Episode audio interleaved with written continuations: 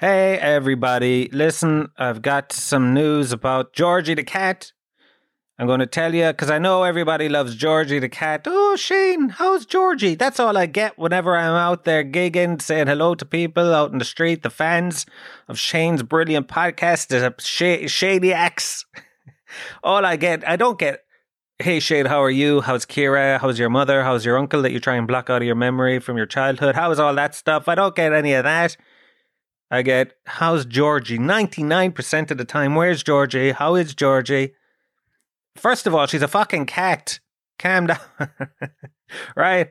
Second of all, if you knew what she was really like, it's like her public persona is this cute kind of Jack the Lad kind of vibe, but behind it all, it's dark, dark story. It's like in the Johnny Depp trial.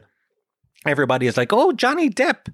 You know, he's a lovely guy. He's handsome. He's a scissors hands. He can do anything. He can have scissor hands in one thing. He can be a mad hatter. He can be a drug dealer, whatever.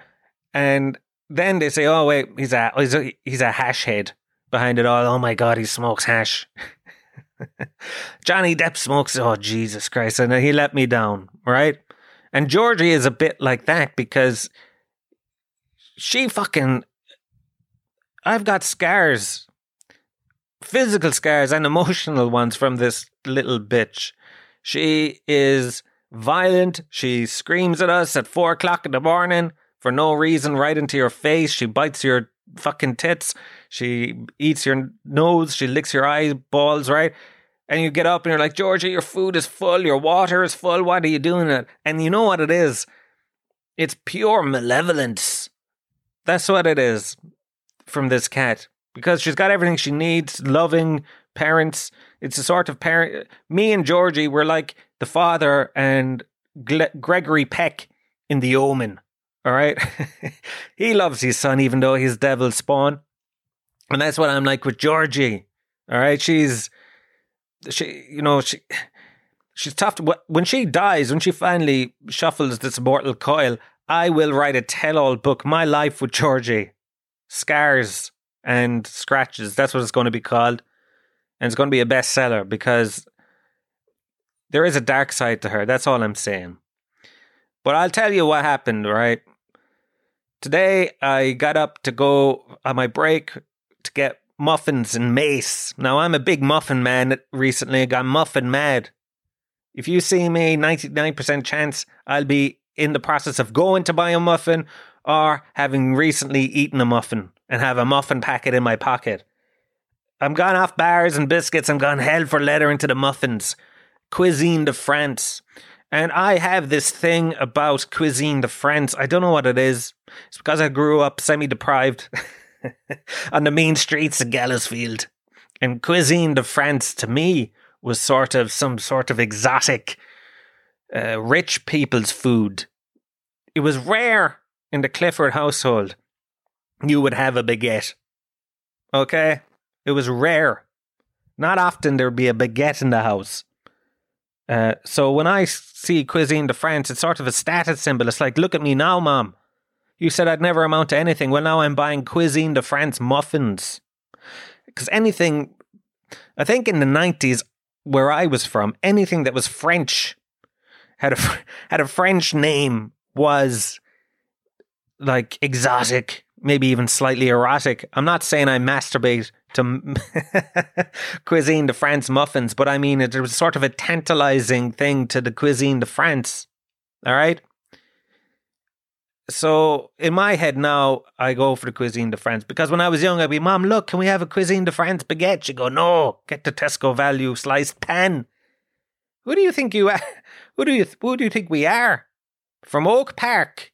Now that is a very specific Tralee reference that no none of you are going to get unless you're from Tralee. But it's like Oak Park would be like the Ranelagh of uh, Tralee. And they would have cuisine. When you walk up there, all you can smell is cuisine de France. Fucking muffins, pastries. Like, I didn't have a croissant till I was 26. Okay, that's how.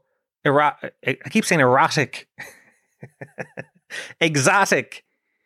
Uh, fucking getting erections every time I go into the bakery section. No! But anyway, I goes to get my cuisine to France, say hi to my friends in the shop. because I got, I made friends with shopkeepers. I think maybe a lot of us did during the pandemic because I know my friends are all down in Tralee. The only people I saw on a day to day basis was Georgie the cat, Kira, my fiance, and shopkeepers from the shop down the street. So I made friends with them. I talk to them now. They come to my gigs sometime. They're from Pakistan and India. They teach me words. I know the word uh, brother. I say, hey, Baijan. They go, all right, Baijan. And if the girl one is there, I go, hey, uh, Behenji.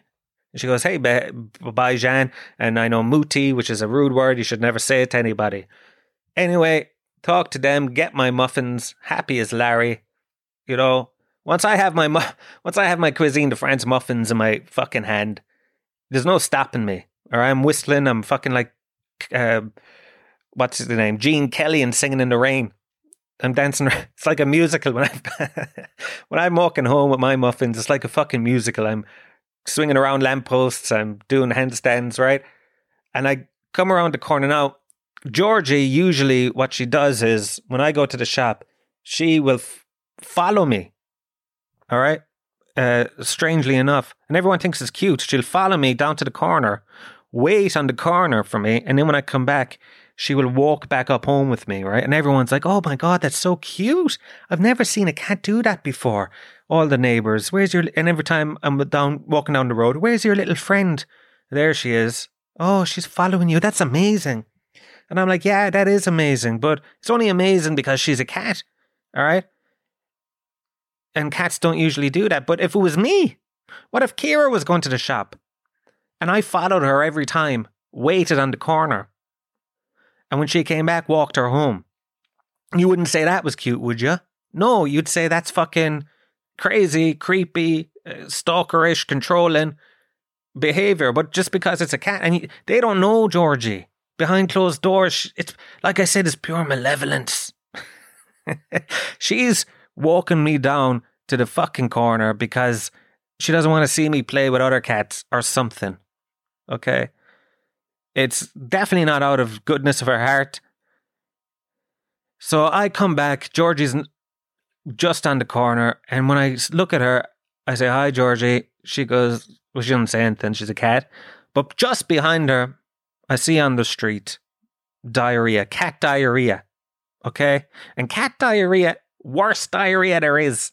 Let me tell you, I've seen all sorts of diarrhea, right? Human diarrhea, it's pretty bad. Dog diarrhea, that's, uh, you know, vile. But cat diarrhea, it looks like chicken tikka masala. It'll put you off your Indian takeaway for six months. It's horrible. And I was like, oh my God, I hope that's not Georgie because despite all the abuse, I still love her. So I bring her home and I'm like, oh, I hope she's not sick because, you know, you get worried. And I, I look at her hole. Now, Kira is working from home. She's on the computer. She's got a meeting. She's got her headset on. She's talking shop. I'm coming in the door with the cat and I'm looking at her arse. So I can't see any signs of any diarrhea. You can't, how else are you supposed to know if a cat has diarrhea without looking? If that is your cat's diarrhea. I mean, the chances are that it was because it was right next to her, but I had to be certain. So I did what any fucking man who loves their cat will do.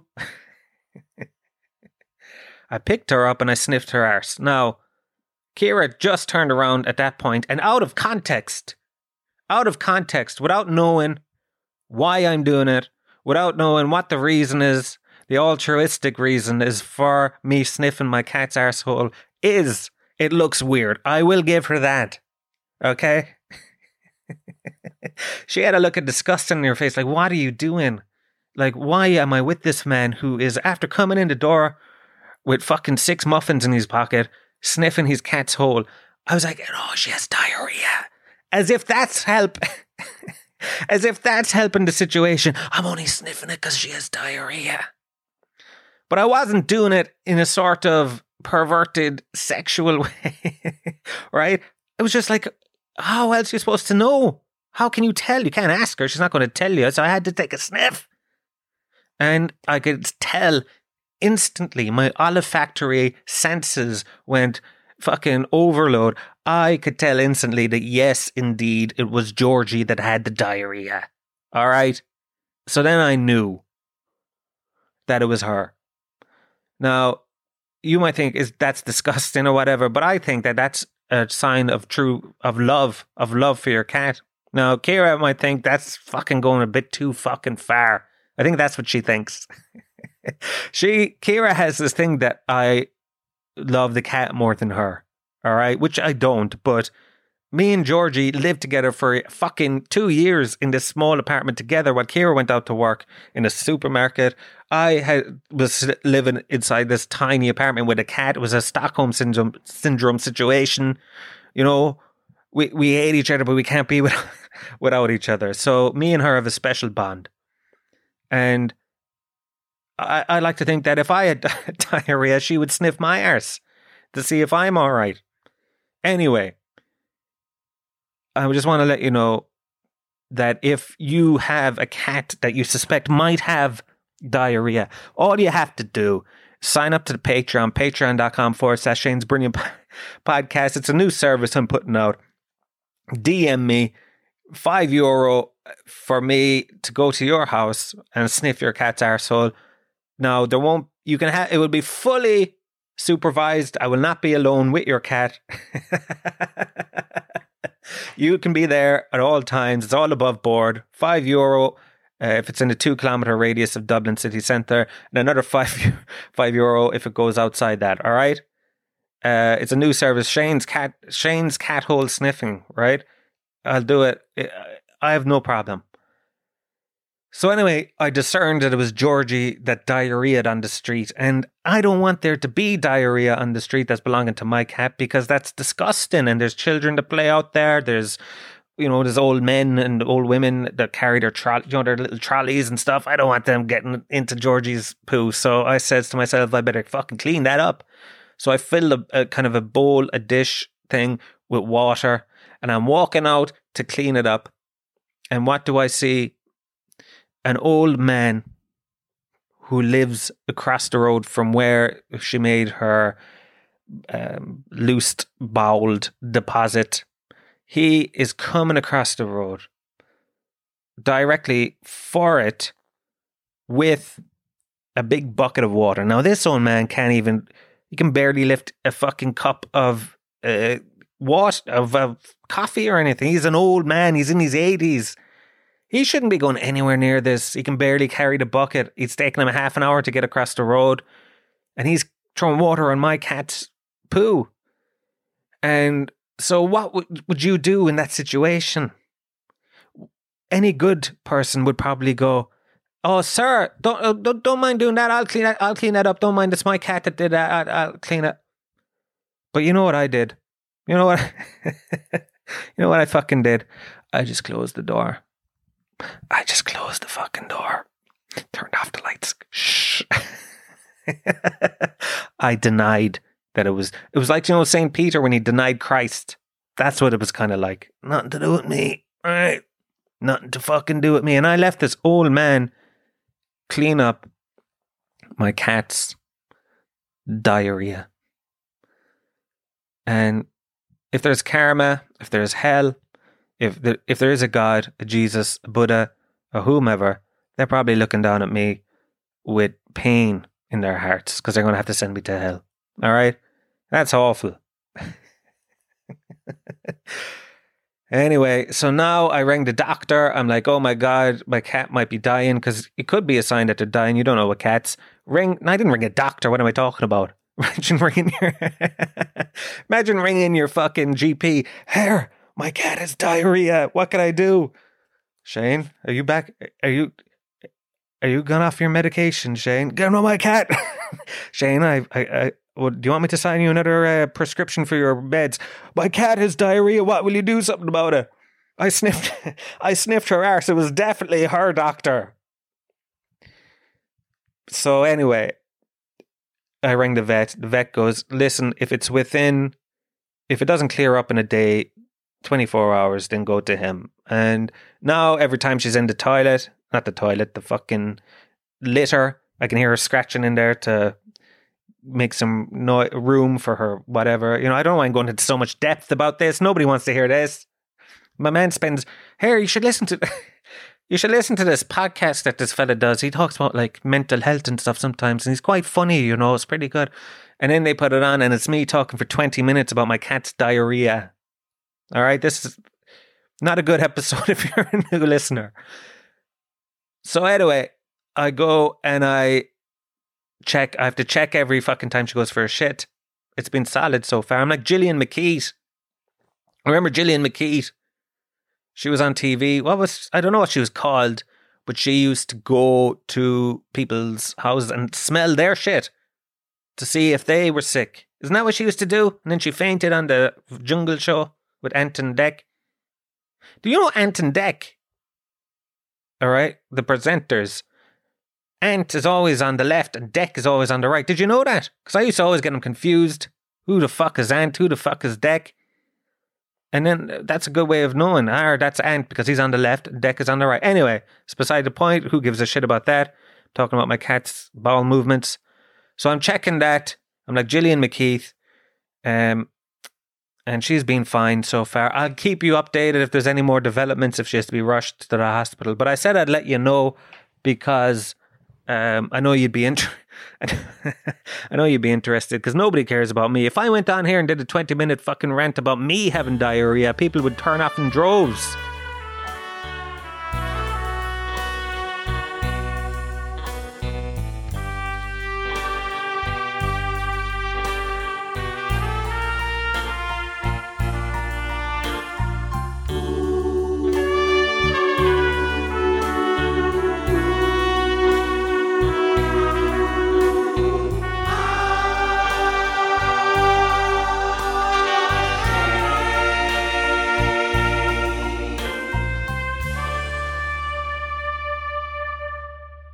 So, anyway, welcome to Shane's brilliant podcast. It's great to be here talking to you. Welcome to the Shade train. Welcome on board. Destination Cork. Let's say Cork this week because we haven't been to Cork before. And the reason this podcast is late, it's later than a Catholic girl's menstrual cycle. I don't know what that even means, right? Don't even try and analyze that. I don't know what it means. But it's late and I apologize. It is you're listening to this on Friday if you're listening to it at all. And I'll tell you what happened. Uh, I went to Cork on Tuesday night and for a gig. And I finished my day job. And I said, I'll get the six o'clock train. I'll be down in Cork for half eight. The show is at nine. I'll be on stage at around 10. Hunky dory. Uh, you know, everything is going to be perfect. My life is going to be perfect. Well, you know what? Murphy's Law anything that can go wrong will go wrong. They should call that Shane's law because I fuck, I could fuck up. Uh, I fuck up being asleep. I do. You're supposed to be asleep. You're supposed to be unconscious. Unconscious. That's all you do. Close your eyes for eight hours. I start doing the dancing in the bed. I start fucking falling off the bed. I wet the bed. I haven't wet the bed since I was seven. Um, which is quite late to be pissing in the bed. But I remember I pissed in the bed when I was seven. But anyway, listen, let's not get into that. What is this fucking therapy? Uh, kind of is really. But I, uh, so I went to Cork on Tuesday, and I was everything was set up to be the greatest night of my entire life. Tried to get a taxi from here to Heuston Station. Couldn't get a taxi. No fucking taxi wanted me. Ended up missing the train. Missing it! Missing the train. How can you miss a fucking train when you're ready an hour beforehand? All right, I was ready. I was waiting for the taxi. None would come to pick me up. And this is another reason why I'm quitting Twitter again. Because I was this close. Now, if you can imagine, I'm putting my two fingers up to, to indicate tiny amount. I was this close to going on Twitter and tweeting at free now. Hey, why can't I get a taxi? And when you get to that level on Twitter, when you're tweeting companies, complaints, that's when your time is up. You're over the hill. Get off there, man. Your mind is warped. you know, if you're tweeting companies about complaints, you know these people that you see on there, I was that close to tweeting them because I was so frustrated. And I was like, fuck this. I have to get off Twitter. And another reason I saw a friend of mine, another comedian, tweet something mildly humorous. I can't even remember what it was about Taylor Swift. Have you seen her army? The Swifties, they call them. Jesus fucking Christ, they came for her like a fucking alligator after flir- flir- people from Florida. All right. Hundreds of Swifties, Taylor Swift accounts just fucking leathering into her for this mildly innocuous joke. And what I want to know is, right, where are the Shaniacs online? Where are you when anybody tweets something slightly mean at me? One guy a few months back tweeted at me, he goes, Shane, you're not funny. I I just have to tell you, you're not funny. I I asked my wife, I asked a few other people. We listened to your podcast, and we we agreed you you, you just don't have it. Give it up and just go back to admin. All right, that's what he said, which amuses me because it means that the fucker actually had a committee and a meeting and they sat around, they discussed the pluses and the minuses of whether I'm funny or entertaining. And they said, you know what? He's not. that was the decision. And, you know, I have to accept their answer. But where were ye? Where were the Shaniacs like the Swifties? You can, I, I swear to God, if you want to commit suicide on Twitter, if you want to destroy your account, this is what you do. You go on there and you say Taylor Swift is the most overrated sack of shit since uh, Richie Kavanagh. And you will be fucking ruined. They will look up things in your past that aren't even bad. They'll find out shit about you that's not even online. About the time you took down your pants when you were three and showed your Mickey to the school teacher. They'll fucking find that out. It's insane. They ruin people's lives. Them and BTS, the Korean uh, K-pop band. If you if you mention the two of those in a slightly negative way, you're getting ruined, my child. It would be like right. Do you know what it would be like? Uh, there's a Celtic bar down the street here from me, right? It's really national. You know, every time you walk past, they're playing uh, fucking Amhrán na bhFiann or uh, come out you black and tans, right? Every time you walk past it, every time there's a Celtic match on, it's full, it's out the gap, right? it would be like doing that thing, killing yourself online with Taylor Swift. It would be the same as if you walked in there during a Celtic match wearing a Rangers jersey with a Union Jack hat on. All right, you'd get your head kicked in you would get it would be the best way I think to kill yourself. if you're at actor price going into a really fucking rough Celtic bar with just the craziest cunts, or even the opposite way around, if you if you could find a Rangers bar in Glasgow, walking in there with a Celtic jersey and start singing, you know, uh, the old triangle or something. I don't know and you would, you know, that would be a great way to, I think, to go, to go out. And that would be the same as if you go on Twitter and you say Taylor's. So the next, I want fucking thousands of you fuckers. And what do they call them? The Johnny Depp ones. The, they're called the Jannies. If you say anything about Johnny Depp, people come after you. If you say anything about Taylor Swift, BTS, that's it. It's over. All right. So I want that for the Shaniacs. I want crazy Shaniacs. I want you to ruin people's lives. I want you to find out stuff about them cheating on their wives and put it up on Twitter, right? Uh, but anyway, uh, that's Twitter. I'm getting my friend to knock me out again. It's too much time. I'm tweeting fucking free now taxi rank thing nearly. Anyway, I got on the train, or uh, I missed the fucking train. I had to order another train for the seven o'clock train. So that is already spending 70 euro on a train ticket to Cork for the two tickets, right? 70 euro to get there. Then I get there at 10 o'clock. I'm on stage at about quarter past 10. So I have to get a taxi. That cost me another 10 euro. Then I have to go to the gig. Do the gig. It went goes nice enough. I meet some lovely people. A load of Shaniacs came and I got a young fella get, got me to sign a packet of hobnobs.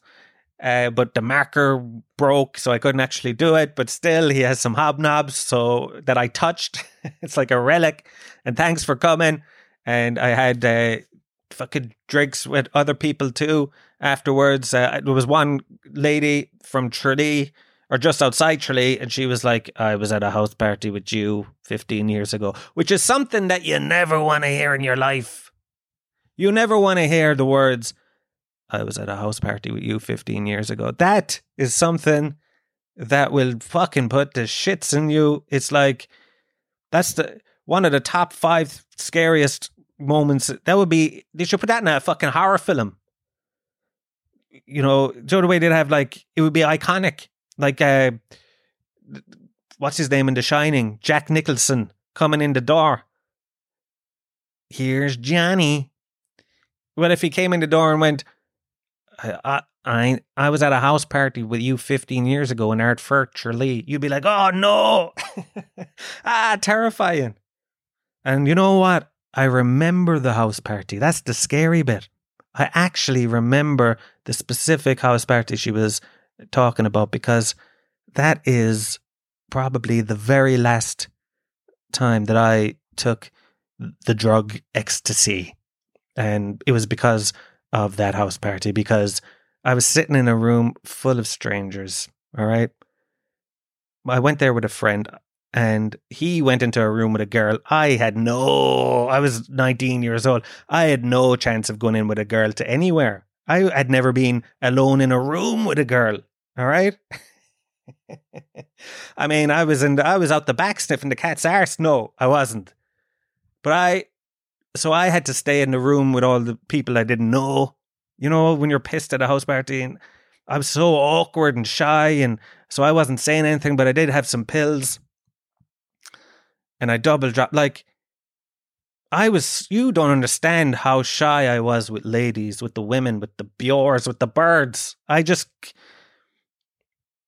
like I used to walk past girls, right?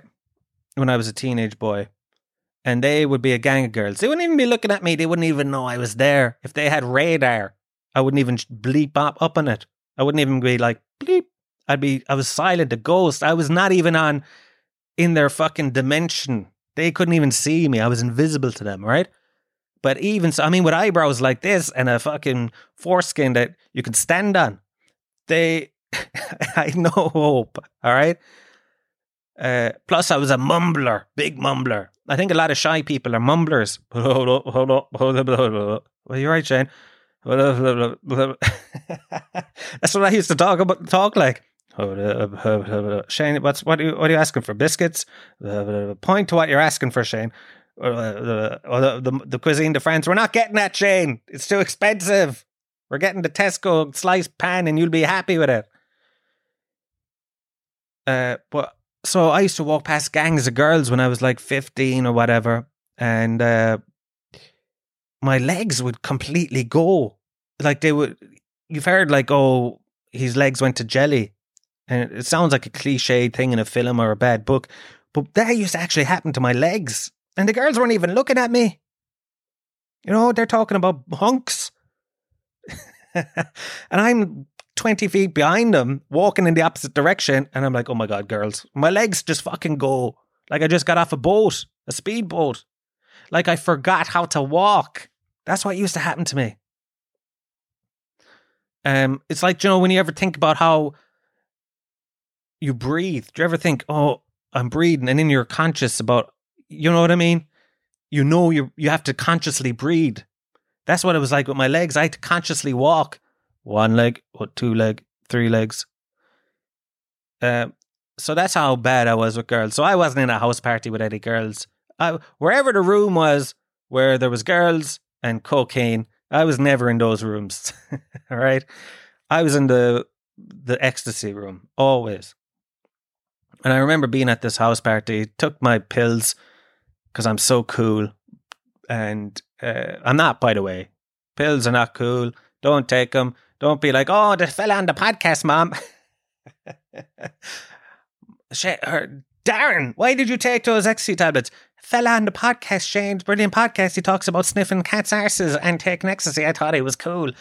I mean, listen, that's not going to happen. But if it did, imagine that. I'm like the Beatles or something. Yeah, are you turning people onto drugs with your cat sniffing podcast? No, but don't do it anyway.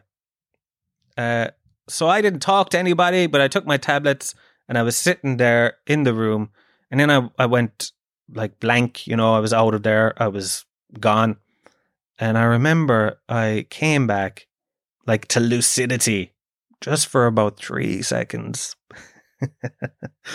you know, like I snapped back into the real world, and I remember looking around, didn't know anybody that was there, and they were laughing at me. They were like, "You're very bad, man."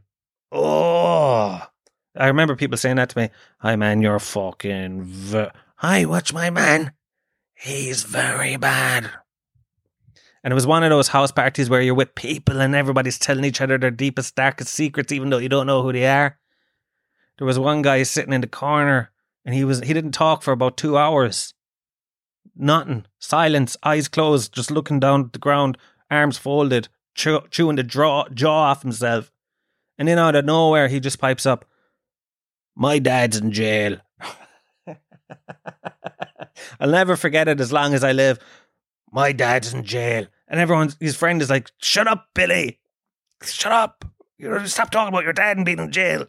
But when you're on pills or whatever, MDMA, you'll just say that you'll tell stuff that you wouldn't even tell your therapist. You were telling stuff that you you haven't even thought about in years because it's so fucking private.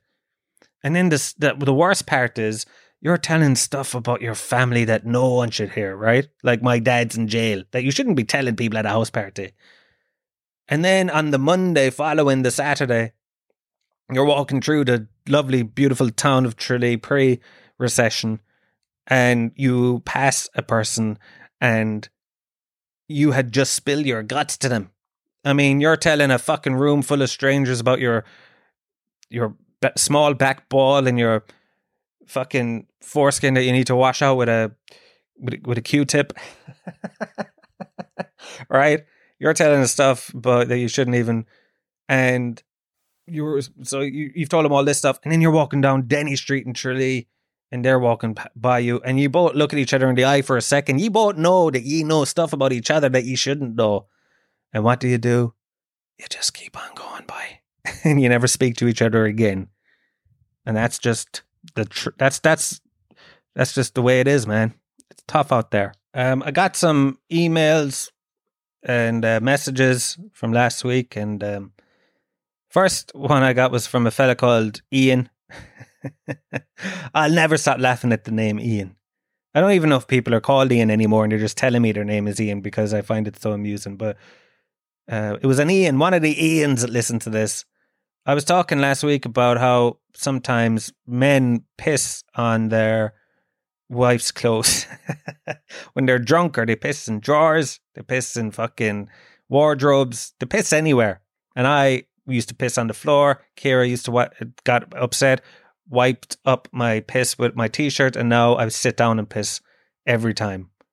Big sit down pisser. People get upset when I say that. Other men, women are usually like, "Oh, really? That's interesting." If I say that to other men, they're like, "What? You sit down piss?" As if it's sort of unmanly or whatever. But I tell you this, it's fucking brave to go out there and tell people you sit down piss. But anyway, this Ian fella tells me he did the, probably the worst piss story that you can do, the worst accidental piss story you probably ever had. He was going out with a girl and he drank a load of cans, Dutch Gold or something. I can't remember it exactly. And then he went home in bed with her, probably one of the first. He was only like 19 or something. Probably one of the first times. He was an Ian. Ians usually aren't that lucky in love, right? You never hear of an Ian that's a fucking stud. And he, so this is probably his first time in bed with a girl. What did he do? He got up in the middle of the night, pissed on the girl. Pissed on the girl.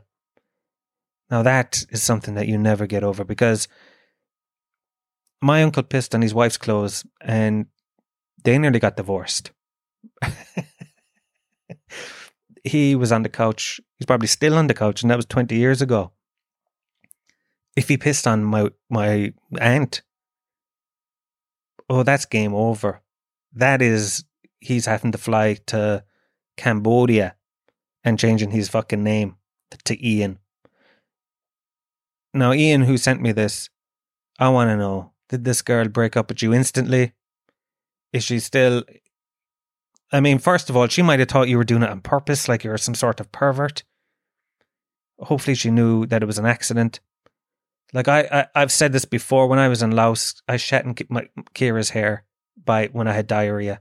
So that was a very diarrhea heavy episode. But she slept in down by my arse. Her hair was by my arsehole, which I still maintain was Kira's fault. What kind of a person? Like I, what tonight? I'm not going sleeping with my head, my my face in Georgie's hindquarters. You know what I mean? But anyway, Kira. So I, I I've told the story before, so I won't go through it again. But that was, you know, obviously that's an accident. Um, and Kira was upset about it, but I was I was dying of dengue fever, fever at the time. But pissing on a girl by accident, that is because no, obviously, the, Ian, you're not with the same girl like, and still. You know, you've moved on. You're in your forties or something. I don't know how old you are, and she's obviously going through her life, but she'll always think about you whenever she does. She might think about you, her childhood sweetheart, maybe six or seven more times in the rest of her life. And each of those times, she will only think about you pissing on her. Every time she sees you on Facebook, it'll be, oh, yeah, that's the guy that pissed on me. And that's something that's hard to live with, you know? That would be me going into the Celtic bar. in my Union Jack flag. That's that's what I would be doing. Did you watch the Eurovision? I watched the Eurovision, and it was one of the worst. It's awful, and I couldn't even enjoy it in for a, in like a fun like this is so bad. It's fun way. It was so bad. It was bad. We have a saying down in Tralee. Hi man, you're so bad. You're very bad. And that's exactly what it was like. It was so bad. It was very bad. If you don't know what the Eurovision is, it's where it's where every country in Europe, all right. You know, I have American listeners, so they might be listening to this. It's where every country in Europe picks the worst fucking song that they have and they put it in a competition to see which one's the best. All the songs were absolutely horrible. And you have to sit there. It goes on for five hours. Mika was the host. He sings Grace Kelly. And what, I know a lot of people like Mika. They like that song. Fuck, I, I always hated it. Oh, fuck off. When that song came out, that was one of my. Ah, and I know I sound like a miserable bastard, but I didn't like that. So anyway, not a big fan of Mika, but I saw him on the Eurovision, and he was saying, "And next up is Poland," but he said instead, "And next up is Holland," and he went, "Oh no, that's sorry, Poland." In front of 500 million people watching on TV. That is something 15 years down the line, he's waking up in the middle of the night with a cold sweat about that moment, isn't it? That's exactly what's happening. That girl that Ian uh, urinated on. She's wake. She's getting flashbacks to that fucking time. I'll tell you, I get flashbacks to awkward moments in my life. I told you before about my grandmother's funeral. I'll tell you again in case you didn't hear it. I did a reading at my grandmother's funeral when I was 12, bawling my eyes out couldn't even barely make it through the reading, right? Stepped off the fucking podium. Is that what they call it? The altar. Came back, and one of my cousins was there. She was going to do like the next reading, or she was going to do something. And so I came off, and I was bawling my eyes out, standing there. And she stood next to me, and she put out her hand. And so I grabbed her hand. And I was like, "Thank you," you know for giving me your hand in this moment of weakness and uh, you know f- fragility and vulnerability that I'm going through right now. And she went, "No, no, will you give me the leaflet with the reading on it?" All right. and I went, "Oh, oh, sorry, sorry, yeah." After I squeezed her hand. Now she probably doesn't even remember it at all. I'm sure she doesn't. I still fucking would be sitting there watching the snooker and that'll just pop into my head. Oh, Jesus Christ. My whole body tenses up. um, one of the other most embarrassing moments of my life, I don't even know if I should tell this one. I, I might have told it on Patreon like two years ago. I was in Tralee during a, a gig. All right. This is during the festival back when the Rose of Tralee used to be. This is the most embarrassing moment of my life. Back when the Rose of Tralee used to be the big fucking James Brown played there. Get up off of that thing. All right. James fucking Brown played Tralee. The Beautiful South. All right. All those big bands. Gabrielle, all, everyone was there, right? Westlife, all the all the best. Brian McFadden, all the all the greats, okay? And there was a guy playing in the town square, big massive audience. I had I'd been drinking Buckfast. All right, I should have been buck slow with it because I fucking knocked it off the head, and I was rotten. Me and my best friend at the time, we were acting the old bollocks. We were acting the fool. All right. We were jumping around the place, drawing attention to ourselves. Hey, look at us. We're fucking drunk and stupid. And everyone was, people made a circle around us because we were being like, we were jumping around shouting. And we were like, yes, everybody loves us. Do you know, like in a movie when people start dancing, cool dance, and a circle builds up around them. All right. So we were messing like we were cool dancers doing fucking breakdancing and shit like that as if we could do it. People were laughing, everyone was having a good time. I was going down on the ground, spinning around. My friend was doing the same. Then, oh, Jesus Christ. Then he got on his back and he was bouncing up and down like doing the worm, but on his back, you know what I mean? Bouncing his crotch up and down. And you know what I fucking did? I lost my head, lost run of myself, didn't know what I was doing. I I thought it would be funny. All right. Now remember I was fucking 15. I was on Buckfast. Thought I was fucking the greatest entertainer in the world. He was bouncing his crotch up and down. I fucking sat on his crotch, straddled him like I was riding a horse and started bouncing something down as if he was riding me, right? Took it a bit too far. Took I put my hands up in the air, yes, he's riding me or I'm writing him. I knew that it was just a joke. The crowd, the shock in their face, the turning away, like this is too awkward. My friend went, What the fuck are you doing? All right. Ruined everyone's night. Ruined the gig. I think it was David Kitt, which, by the way, isn't the most fucking exciting music for two fellas to fake riding in the middle of the um, like a mosh pit situation. And me and my friend, we were never the same. never the same again after that. And I still, I thought it would just be funny. It wasn't. It was my first time in front of a crowd taking it too far. Ruined my friendship with my friend. We were never the same again. He went off with other people. I, you know, stayed in my room. And that I that is one of those moments that I could be fucking washing the wear, walking to the shop to buy muffins, sniffing my cat's arse, and I will get a flashback to that. One of the and I will cringe physically. And this is twenty fucking five years later. All right. I can still remember the crowd's faces turning from delight to shock to cringe to people elbowing their friends, pointing at us, going, "Look at look at them, boys! And to my friend going, What the fuck are you doing? in front of people like we were fighting, like a couple. I thought it'd be funny. Him storming off. And that is. I don't know why that came up, but that girl that you pissed on is probably uh, gets that moment as well. I'm sure you do too, Ian.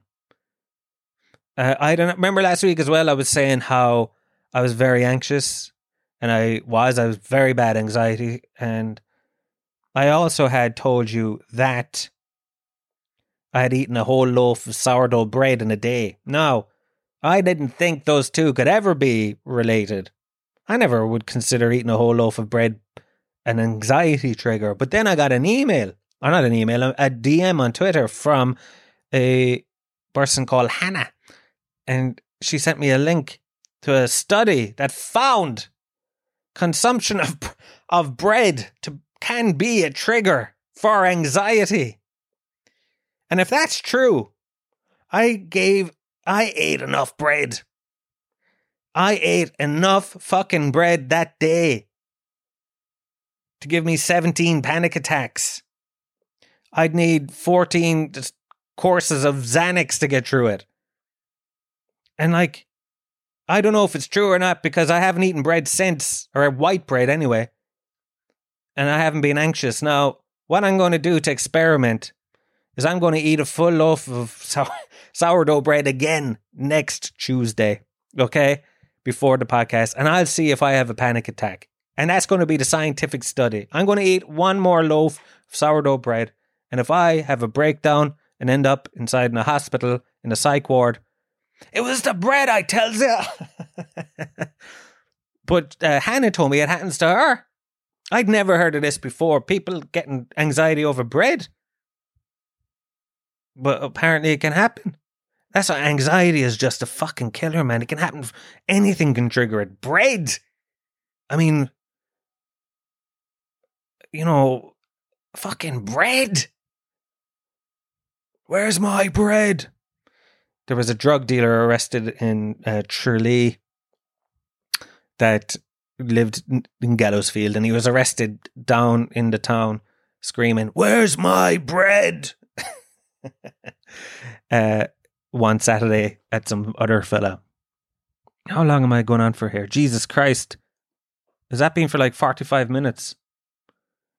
Okay, I think I'm going to end it there because, I mean, I told you about um, my cat. I told you about my trip to Cork.